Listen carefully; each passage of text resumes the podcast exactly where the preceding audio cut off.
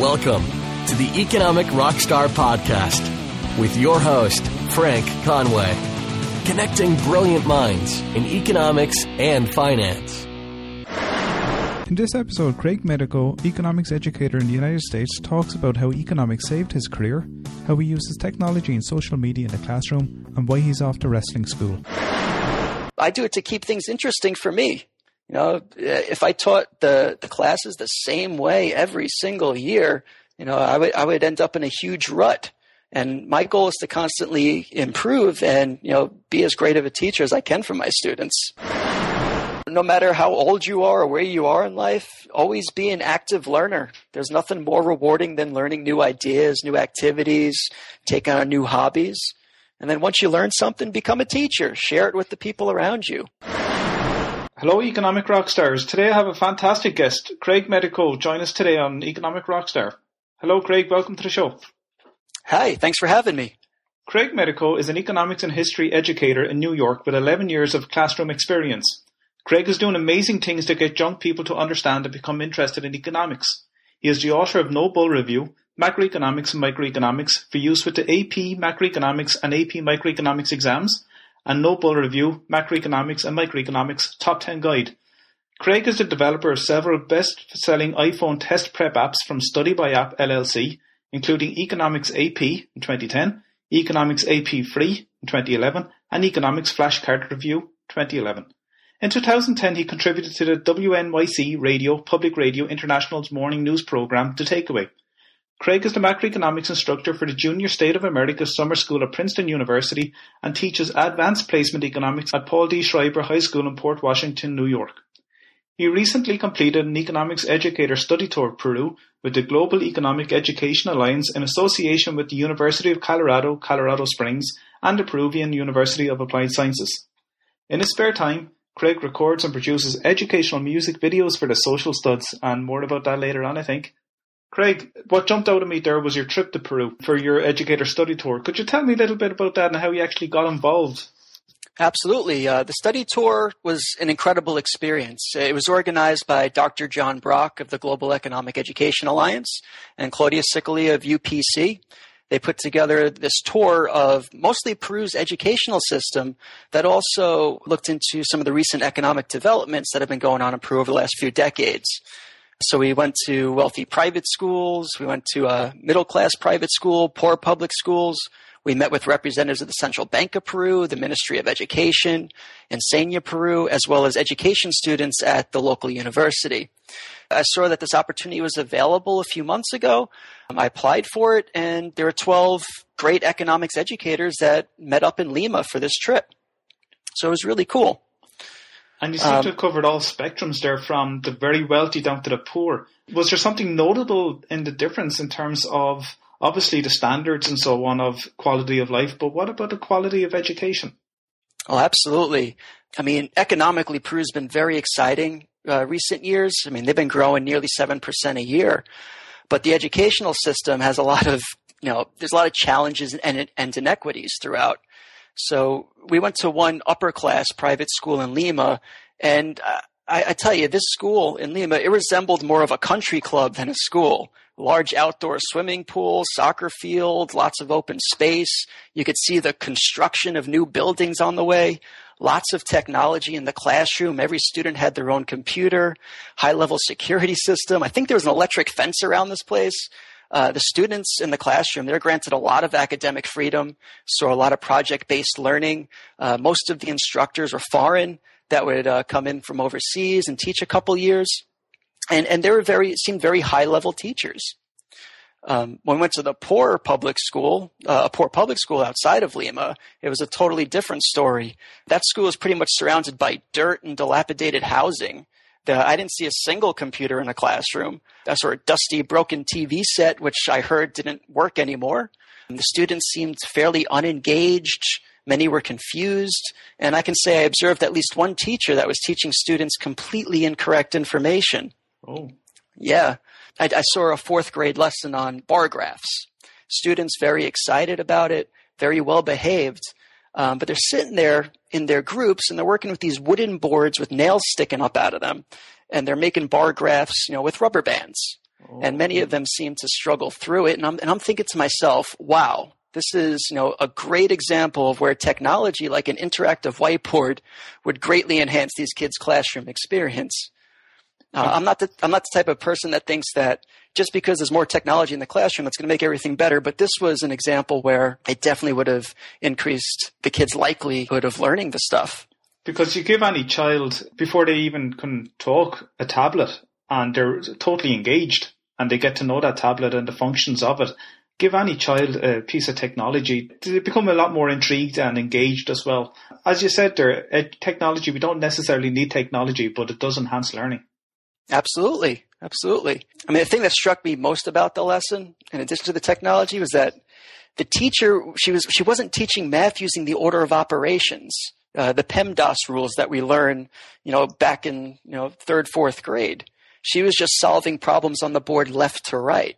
So, for example, on the board it said 2 times 2 plus 2 times 2 equals 12 instead of eight. And I, I, couldn't believe it. I turned to the interpreter and uh, I'm like, is, is this really happening right now? And then I started thinking, you know, is this happening in other public schools in Peru? Is it happening in the U.S. in some schools? Is it happening in schools throughout the world? And then secondly, can that damage be undone when you learn that at such a, a young age? And you know, I'm not, I'm not sure that it can. So it was really, that was a real sad thing to witness. And were you an observer? Yes, as an observer, I was struck by that. And were you given the opportunity to engage and teach a little or anything like that? I got to walk around to the groups and see how the kids were doing, and you know, kids were the nicest, nicest kids, happiest kids I ever met in my life. You know, they're constantly slapping high five and you know, bumping fists. Mm-hmm. And I, I tried to help a little bit, but we did have the language barrier between us. I was able to talk to the instructor afterwards through a translator, and I mean, the teacher, she seemed very dedicated. She was experienced. She was very passionate about helping children. But as a guest, I didn't have the heart to really challenge her on what she was teaching the students. So that was one of the, probably one of the sadder things that I saw down there. Is there going to be a report done, or is this something that you like to take back with you with the 11 other educators that went on the trip with you to do some kind of analysis? Yeah, pretty much. We're all going to write up our own little analyses of, of the trip, and we'll see what comes up from that. We did a lot of press when we were down there as well. Um, I know I talked to one or two newspapers. One of the teachers in the group had a you know, half hour interview on local television station. They made a big deal about it down there. They're really excited to have us. So I'm not sure, you know, how much change this is going to bring, but I think it was definitely um, a, a worthwhile trip for both sides. And what are the Peruvian government hoping to, or even the university, the Peruvian university, what are they hoping to get from this? They're hoping to open up a bigger, maybe teacher exchange, bring Peruvian teachers to the United States, send U.S. teachers down to Peru, get more open dialogue, you know, get experiences together. Uh, and I think that's ultimately the goal to, to improve, you know, systems of education in both places. So this was kind of like the first step to getting there you know, we, we, met with a member of the U.S. Embassy down in Peru, and he seemed really excited about this idea too. It was a really, really great experience. And the kids, you know, we went to one middle school, uh, middle class private school in Cusco. Now, the students there, they were really excited about the future economy going forward and their roles in it. And they're like, well, what do you guys think? What, what do you teachers from the U.S. think about Peru's economy? And we're like, you know, this is a real exciting time for you guys. You have the inputs. You have, your property rights are better protected than, you know, 30 years ago. They have the recipe. They have the essential ingredients for maintaining a strong economy over the long run. You see the cranes. You see the buildings going up. However, improving the education and human capital there is going to be the main determinant as to whether Peru is going to become a true economic powerhouse over the longer term. So, great how, experience. How old were these kids in middle school? Are they, you're talking about 10, 12 year olds? Yeah, we saw they were about 15 there. 15. So they're quite engaged in the economics and the, the, the basics and seem to be quite interested in the future with economics being the underlying basis for that. Absolutely. And that, and that was a great thing to see. Great thing to see. And it's something that I'm sure you could bring back to your own and integrate it into your own teaching as well. Oh yeah, this is these stories are going to be, become parts of my lessons for a long time a lot of great pictures, images, and experiences to go along with it. I've a number of questions because looking at your website, you've a you've a fantastic website in which you actually share a lot of your material as well. And you're really engaged in technology. So when you went to this high school, I don't know which one you went to first, but I'm sure you were quite struck with the level of technology in Peru because people have maybe perceptions of a, a developing economy. But and then you see the, the other end, the other end of the spectrum at the poor schools. But you're really engaged. What's your opinion about online learning or learning on the go? I love it. I don't think it necessarily replaces the classroom experience, but it, it supplements it in such a great way. I, I view the online stuff as just another way of diversifying how we learn you know, we can lecture to students. We could have students work in groups. We can pay extra special attention to students that struggle, and we can have the, the, the students that get it in the beginning, you know, teach it to other students that struggle. But I see the stuff on the internet, the the internet resources, the books, the apps, learning apps that they have, all an all an extension of diversifying um, how to learn. I know like the big thing in education right now are the MOOCs, the massive open online courses. I mean, to t- take a class with 80,000 other students, you know, how cool is that? Mm-hmm. And do it on your own terms, do it at, you know, very low cost or even no cost in some situations. So it, it's really, really great Uh, it allows people from other parts of the world to engage or be part of the educational system, especially say, for example, if these poor countries or the poor schools in say Peru, if they were given the ability or if they were given computers, they could independently go ahead and do some of these courses that would otherwise not have been available to them. So, yeah, absolutely. So there's absolutely. fantastic opportunities out there. But is this something that you would have went into yourself or were you gently pushed that way? I did it totally on my own. We were never pushed in this direction. I got into technology because it's fun. it's it's so much fun to uh, put the websites together and the apps and the the books and the videos on YouTube. I do it to keep things interesting for me.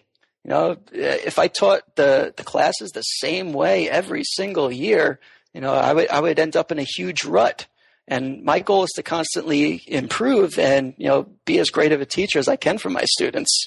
And what do you believe is the most disruptive technology to the educational system? If you believe that is, you, you did say earlier on that the interaction, the human interaction is quite important. But is there one disruptive technology that could harm the actual bricks and mortars of education? Well, I know there's been a lot of experiments with um, going to a, a, purely online learning model in parts of the U.S. You know, I know of one school, Florida Virtual School. They do a lot of things online. The blackboards and course sites, they try to run them purely online, which is great. You know, even if you're at the university and you want to take a few online classes, that's great. But there's definitely value of being face to face with instructors and your peers and your students in the classroom. I, I saw this. Uh, I was at the coffee shop a few weeks ago, and something really bothered me. I, I, saw a kid. He was standing there next to his mother. He was probably like seven, eight years old, and he's just staring at the tablet. And the mother's just trying to get a simple answer out of him as to, you know, what would you like? You know, order. You can order yourself a donut right now. And she couldn't teach him how to how to order a donut because he was so absorbed in the tablet. And I, I, I got really sad about that uh, and, and, thought about it nonstop on the drive home. So I think human interaction is still very important.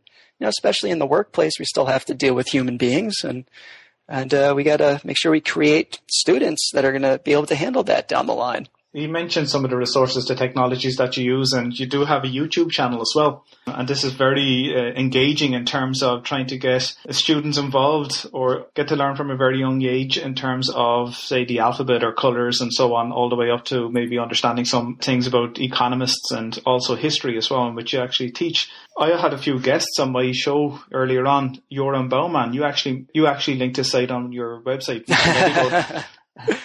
So I'm sure you're aware of Yoram, are you? Oh, he's hilarious. I, I love using his video uh, when I introduce budget deficits and fiscal policy. The kids love him. Uh, he, he's hilarious. He, he's fantastic. He's yeah. a great guy, now I have to say. And I'm not sure also if you heard episode six with Andrew Heaton. He's a presenter for Econ Stories, which is also on YouTube. Oh, love the econ stories. Yeah. Uh, they they produced the the Keynes Hayek rap battle. But this is something that's um, there's a break in the mold in terms of teaching. There's no more that perception, that stodgy perception with economics or any other discipline that we should actually be kind of strict or sincere or not have fun. There's people like yourself and Yoram and Andrew. You're breaking down barriers to try to get a teaching or get to some of the subjects out to students at a very young age and break down that barrier and let them have fun and let them learn things and becomes quite memorable. Absolutely. It makes the dismal science, you know, less dismal or not even dismal anymore. We can connect students and, with students in so many different ways because of technology. Like even my videos, I try to just, I try to keep them short and sweet, you know, keep the students' attention, give them the information that they need to know to, you know, review or understand the, the complex economic models that are often at play in our, in our big textbooks. So I think technology is wonderful for education in that respect. As a person, when I first came across you, I, I actually came across you on Twitter uh, and Mr. Medico. And I want to talk to you about that later on because you have a couple of alter egos. Um, I'd love to delve into, but aside from the alter egos, I want to know a little bit about you yourself because I always like to talk about and find out a little bit more about our guests, especially with a, a lot of the work that they actually do to try and help other people in terms of learning. But what was the defining moment that actually got you into economics? Well, it's funny. I, I was actually an economic moron uh, up till about 12 years ago. I originally was a history instructor, and my school wanted to offer this advanced placement program. So, in order to keep my job, I had no choice but to figure out economics. So, in a pretty much a desperate attempt to keep my job um, that year, I had to figure out how to make economics work for me. Um, I don't know why I didn't get it in high school and I really didn't get it in college. I don't know if it was the old school dry lecture style that just wasn't a good fit for me. So I think when it came to learning the economic concepts and then taking it into my own hands, I had to figure out a way to idiot proof the, uh, the content of the curriculum since I, I was a complete economic idiot at the time. So the only way for me to understand those concepts early on was to uh, and, and to teach it was to break it down into small, manageable components and make the examples, you know, extra, I guess, simple or stupid. You know, the KISS method that they always say, keep it simple. Mm-hmm. And I think that's what helped my students learn the concepts early on. Uh, as I was becoming more comfortable with the models and the theories, uh, I was pretty much in my students' shoes moments before trying to teach them, and I used that to my advantage. I, I knew what it was like to be in their shoes. And when you teach something, you reinforce the material for yourself and perhaps take the most important step toward mastery of that content. And that's become a, a big part of the culture of my classroom, too. Uh, one of the features I love about my students is that they take the learning into their own hands, they help each other. Uh, in class without me prompting them directly to do so. And it's just become one of the most important things about my classroom. I, I love that because a great teacher I believe, is one who actually thinks in terms of being in the student's shoes. And that way you're actually able to get into their mindset and break things down for them. And they appreciate that. They get it straight away. You could have another educator who could be just some highly intelligent, but makes the assumption that students kind of know the basics when they already have them lost. Getting into students' shoes are extremely important. And it's what keeps the student in the subject as well. This, we kind of get them retained and we want them to go into college and university and pick the subject of economics. It's fantastic that you recognize that. Yeah, I recognize it. I don't know if I always execute it perfectly, but I do my do my best. Well, I think the videos are fantastic on YouTube. Your website, mrmedico.info is fantastic. You know, you're breaking it down and you're answering even your books, The No Bull Economics. You're breaking down, there's questions and the answers are brief and to the point. There's no waffle and you know, you're you're hitting on all the diagrams that are actually quite relevant for these exams as well. Could you tell me actually what the advanced placement exams are you refer to? Yeah, in the, in the U.S., the, the College Board puts out these rigorous exams at the end of each year. these AP uh, Macro, AP Micro, you know, there's AP Chemistry, AP Physics. If students pass these exams, many colleges will accept that as credit for introductory courses. So the students have you know, a bit of an economic advantage there. The more AP classes they take in high school, that could reduce the amount of classes that they have to take to uh, finish up their college degrees. I'm sure there are a lot of AP teachers other than yourself that actually provides this information as well. Absolutely. Oh yeah. And this is all uh, on site where they actually go to teach in a college or high school. Yeah, these classes are offered in high schools mostly. You know, some middle schools might teach AP classes. Sorry, um, excuse my ignorance. Sorry. Just, oh, no, it's, I, I, am based in Ireland and I'm not aware of the system in America. Uh, trust me, when it when it comes to other countries, I'm the same way. I was getting lost in Peru as to the difference between their middle schools and high schools and elementary schools. But yeah, no, mostly in high school these classes are taught, and then they can earn college credit for when they're ready for the university level. Great. Yeah. Do you have an affirmation or philosophy that you'd like to share with our listeners that helps you get things done? Oh, there's there, there's plenty. When it comes to you know getting things done, you know it's important to you know reserve some quiet time for myself each day. I try to you know work out a few days a week, even if it's just for you know 30 minutes. Helps clear the mind, helps me feel good, and if you feel good, you look good. So there's there's a lot of little things like that that I do. I find I have this three hour window every morning between the time I wake up and when I finish my morning coffee where my mind feels extra sharp. And this is usually where my creative ideas typically originate. So I try to pay careful attention to my thoughts during that time. But ultimately, the goal is just to, to be a happy person, be happy with what I do every day, and so on. You know, Marcus Aurelius, you know, one of my favorite Roman emperors of all time, you know, he wrote that the happiness of your life depends on the quality of your thoughts. That's an idea that I've been buying into for a while.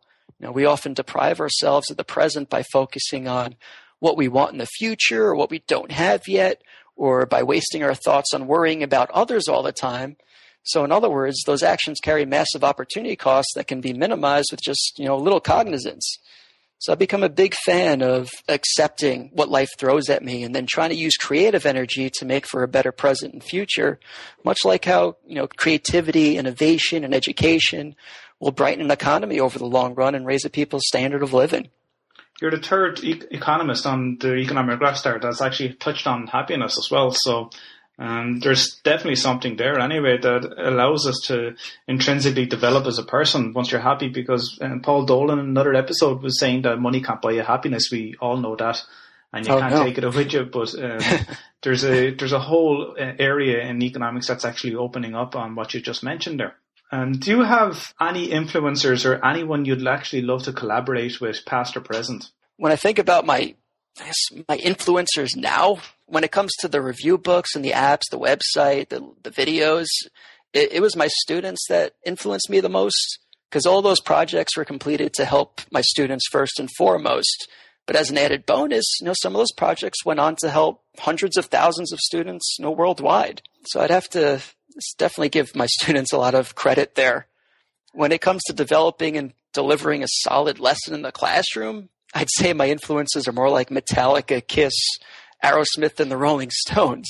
Because uh, I, I, used to view each lesson as a performance, uh, you know, like a like a rock show, a concert.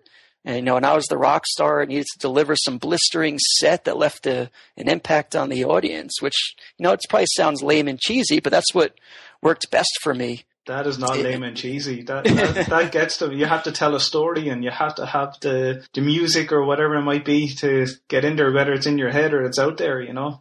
Yeah, I mean, there there's an energy in that classroom, you know, and it reminded me a lot of what I used to experience as a long-haired teenager at a heavy metal concert. That you know, the better the band was, the more into the show that the crowd got, and then the better the band would perform, the crowd would feed off of that energy. There's a multiplier effect happening. So you so, had long hair, did you? Yeah. Uh, snap. Yeah. nice.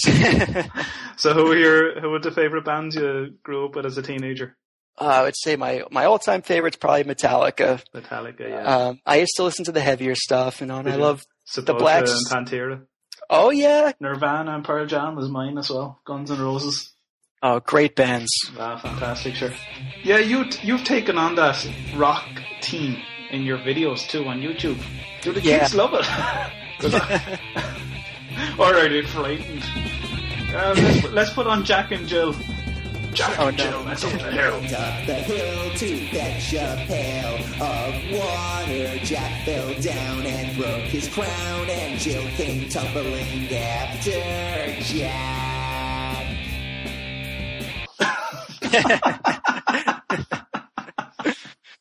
Yeah, I, I, definitely would encourage the listeners to to check out those crazy videos. yeah. And did it have a high response? What are the analytics like on it, or the the views on YouTube? Yeah, actually, our the the social studs biggest video is the color song where we just you know we scream off different colors. That's my move. It's red. It's the sun whose breath you feel. It's also the color of a banana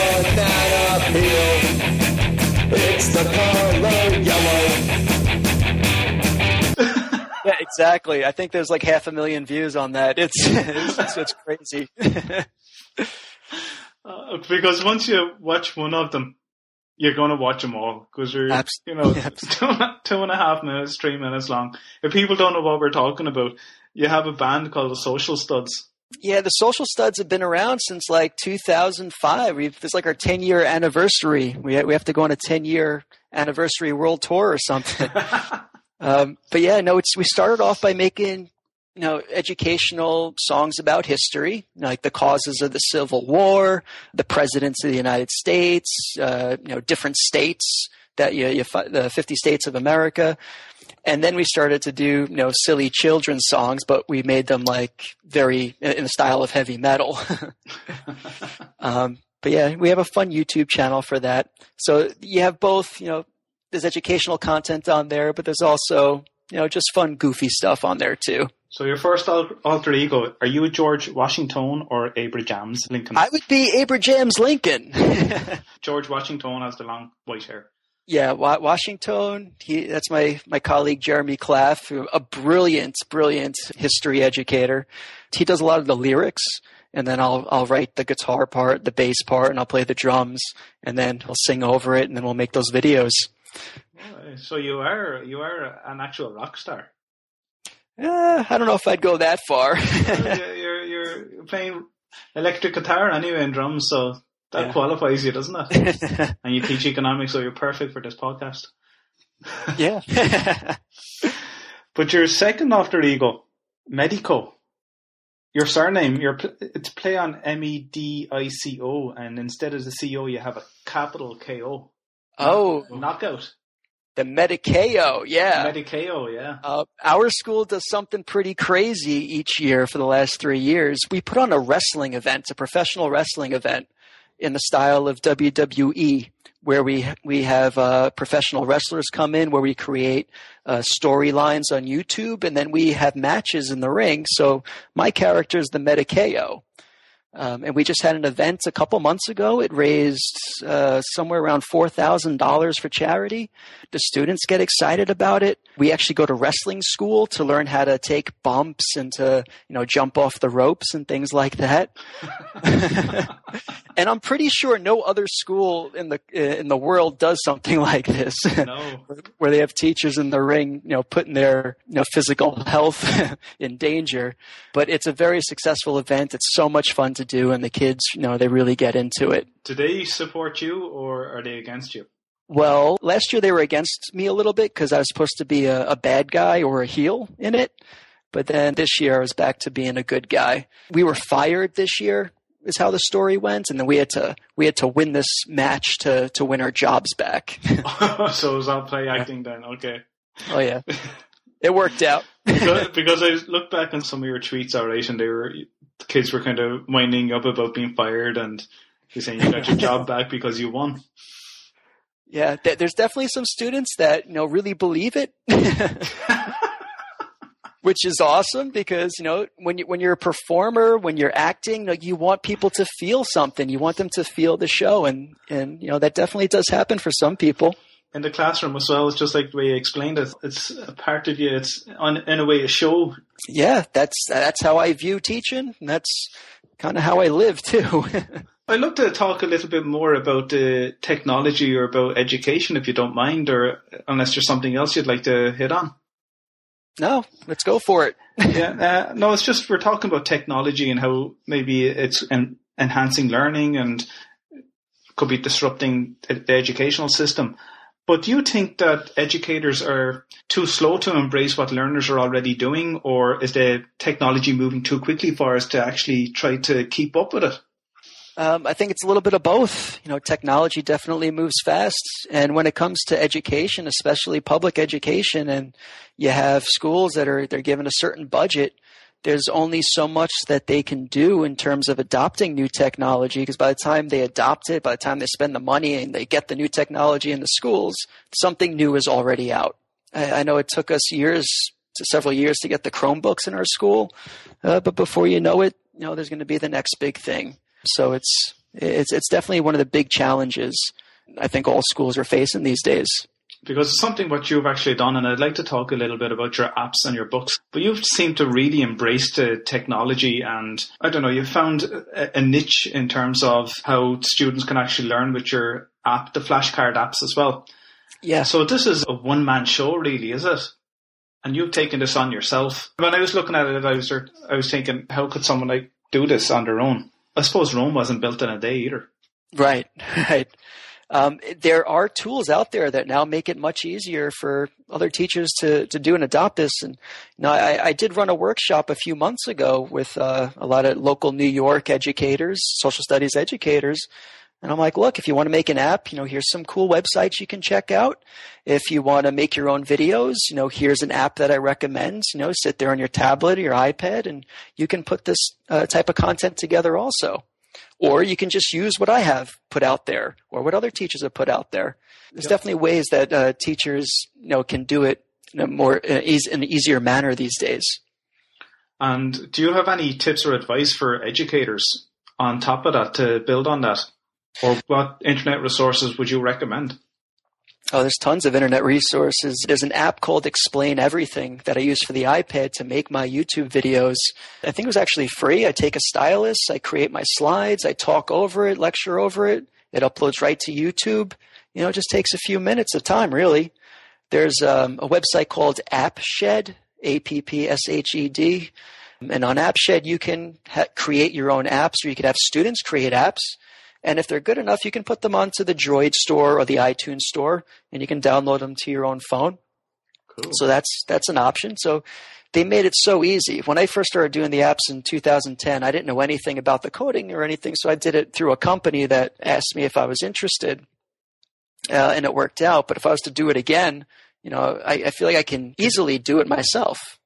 And what's the most difficult thing that you find? Because I'm sure, given the diagrams, they're quite static when you see them on paper, but you'd like them to be more interactive because there's always progression in terms of a diagram. They intersect at a certain point, but then a demand curve moves, and you'd like to see that move. Is that something difficult to do, or are we at a still at a stage where these diagrams have to be drawn on, on a stylus and an iPad in order to show the movement and the, how the diagram is actually drawn? Yeah, there, there's definitely. Uh, I would think that you know, like smart board programs have things set up where you touch the board and you know you see the movement of the curve from point A to point B. I know even something like PowerPoint, you know, you can cr- have the animations go a certain way to have all your curves move. I, I've done that for a long time. So we're definitely not in that static age anymore. We don't have to be stuck on the chalkboard or the uh, or a whiteboard with some markers anymore we can get a lot of movement with the technology. And I think definitely with economics, when you're shifting your supply and demand curves and your Phillips curves and all that fun stuff, you, you need to have some action. And I'm sure you're not going to stop here either.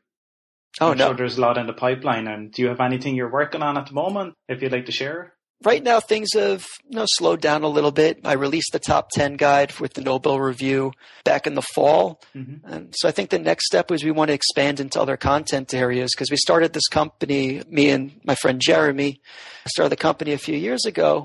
And we have a lot of great world history books, SAT 2 books, the econ books. We would like to branch out into calculus and physics and, you know, really get to the, bring the Nobel approach to other subjects. Amazing. Amazing, yeah. Yeah. And do you have any personal habits that you actually do? Because you said you had a three hour window in the morning. Is that kind of an early morning thing? Yeah, I don't know what it is. Uh, whether school is in session or it's in the summer, you know, once once the sun is up, I'm up. I, I can't sleep when the sun is up anymore. But when I first get up, I have that three hour window. Throw down the coffee. Uh, it's I could I could either be standing in the shower or driving to work, and that's usually where the creative things you know happen or originate like even something as silly as you know starting my Twitter account, you know, four years ago or three years ago. That happened driving to work first thing in the morning. I got it up and running, and then you know the students followed immediately and they got into it. Wow. But now they're on to other things. You know, Twitter's not as cool as it used to be. Snapchat's the big thing in the classroom. So Yeah. now, I'm, so now I'm thinking, how do I get Snapchat into the class? And no, one of my one of my students did something remarkable last year when she was studying for her finals. She would take pictures of herself and she would draw the graph or the model somewhere on the picture, and then she would send it out to everybody else in the class. And then a lot of the students were studying based on the students' you know supply and demand graphs that she was Snapchatting to people. And I thought, wow, Well, that's, great. That's one, that's one way of copyrighting your work, anyway. Yeah. And did you ever read the book by Hal Elrod, Miracle Morning? uh, no, I have not. Okay, because I, I was wondering, would you mention this? given that you have that three hour window? I highly recommend it, actually. It's a kind of a movement that started in America and around the world now, and they have a Facebook page. I think it's definitely something that would resonate with yourself. Yeah, I'll definitely check that out as the weather is getting warmer and the semester's quieting down. Yeah. And do you have any recommended books? Because I'm going to put all your books and your apps and link them up on my website, economicrockstar.com forward slash Craig, C R A I G. So if there's anything else you'd like to put there or like to share with us that you might recommend, whether it's an economics book or any other book, I'd love you to uh, share it with us. yeah, I mean, lately over the last year, I've been big into um, some of the ancient philosophers, especially the Stoics, like Seneca, uh, Epictetus, who wrote the manual. They're just you know fun reads, and you know, economics. You know, a lot of economics is about studying how to you know achieve happiness and maximize satisfaction. And I, I found that a lot of what Seneca, Marcus Aurelius, Epictetus would uh, would argue and say, you know, are definitely applicable there. So I've been pretty busy lately with those books. Um, I haven't been do- doing as much with the economics lately, but that's that's usually a summer project. One of my students just mailed me a copy of Alan Blinder's last book after the music stopped, and he's like, "You got to read this; it's so good." So I got to check that out for him. Is there anything in terms of teaching economics that you'd love to make a change from what you've actually experienced or what you're actually reading in terms of the Stoics? Because a lot of economists at the moment are reading about this type of philosophy. Yeah, it seems to be making an incredible comeback right now. I know there's the book "The Obstacle is the Way" that recently came out. It's been get, becoming very popular. Yeah, I don't know. For me, it's just trying to trying to get the most out of life, being happy, being an active learner, and being curious. That that seems to do the trick for me. I would love to see more. I I know in the U.S., I would like to see uh, more economics education in the high school because a lot of my students they're not exposed to economics until the 12th grade. So i don't know if this common core thing is going to change that that uh, i've been hearing so much about but uh, I, I know i'm the only advanced economics teacher in my in my school and I, I wish we had more and i wish students were exposed to it more often. It's something that a previous guest, Hector Aveneda, had said to me as well when he was in high school and even in college that he wasn't exposed. He was only exposed to one semester of economics, I think, in university. And it's a sad thing because even to expose students to this and give them a choice, even at least two semesters or even four semesters of it, um, and more so in high school. I think in the same same in Ireland, we're given a choice to choose or abandon the subject itself. Craig, is there any takeaway that you'd like to leave with us before we part? Uh, for me, it's just no, no matter how old you are or where you are in life, always be an active learner. There's nothing more rewarding than learning new ideas, new activities, take on new hobbies. And then once you learn something, become a teacher. Share it with the people around you. Um, just don't annoy the people around you or get up on a soapbox or be smug about your knowledge. But, you know, be happy to share it with people because, you know, everyone learns at different levels. Um, and to remember just about everything is an opinion to some degree. Just you get to decide what and how you know you want to think. So being an active learner, I'd say that's the biggest takeaway for me. Fantastic, fantastic. Craig, thank you so much for being so inspiring and for joining me on Economic Rockstar. I had a blast and I personally learned a lot from you. Great fun. And share with our listeners where they can find you. Uh, they can find me at mrmedico.info. They can follow me on Twitter at mrmedicoinfo. They can send me email directly at cmedico at gmail.com. It's pretty much the best way. Great. You can find all the links to Craig on economicrockstar.com forward slash Craig. Craig, thank you for being so generous with your time. You are an economic rockstar. Thank you so much.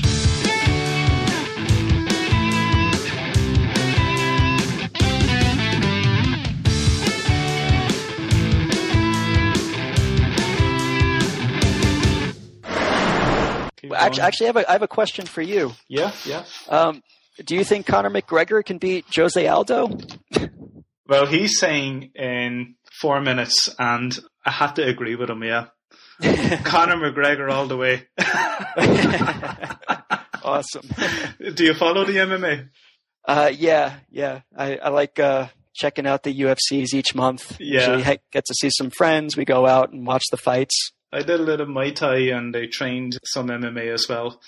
Nice. Uh, yeah, Nice. but uh, what, what's your weight class? I, I, I don't know. You go by by kilos or pounds, do you? yeah, we go by pounds. We go by stone. So, oh, geez, um, I'm talking. Would it be seventy kg? okay. Or is that right? Yeah, I I I go by pounds. So I'm talking about ten, just about 10, 10 and a half stone. Okay. So quite Nice. small. but I've only tried the MMA a little, you know, so those headlocks and turning me upside down and inside out, it was just, just got a bit too much for me. But uh, it's nice being passive and watching it happening. But yeah, Conor McGregor all the way. I have I have a blog post actually um, on Conor McGregor. Yeah, I, I saw that on your page, and that's yeah. that's why I had to ask. Yeah, yeah. So yeah, you what do you think? I, I think he can do it. I mean, we've been watching Jose Aldo for a long time uh, on top of that division. So, and and Conor, he's an animal He in is. there. He is, isn't he?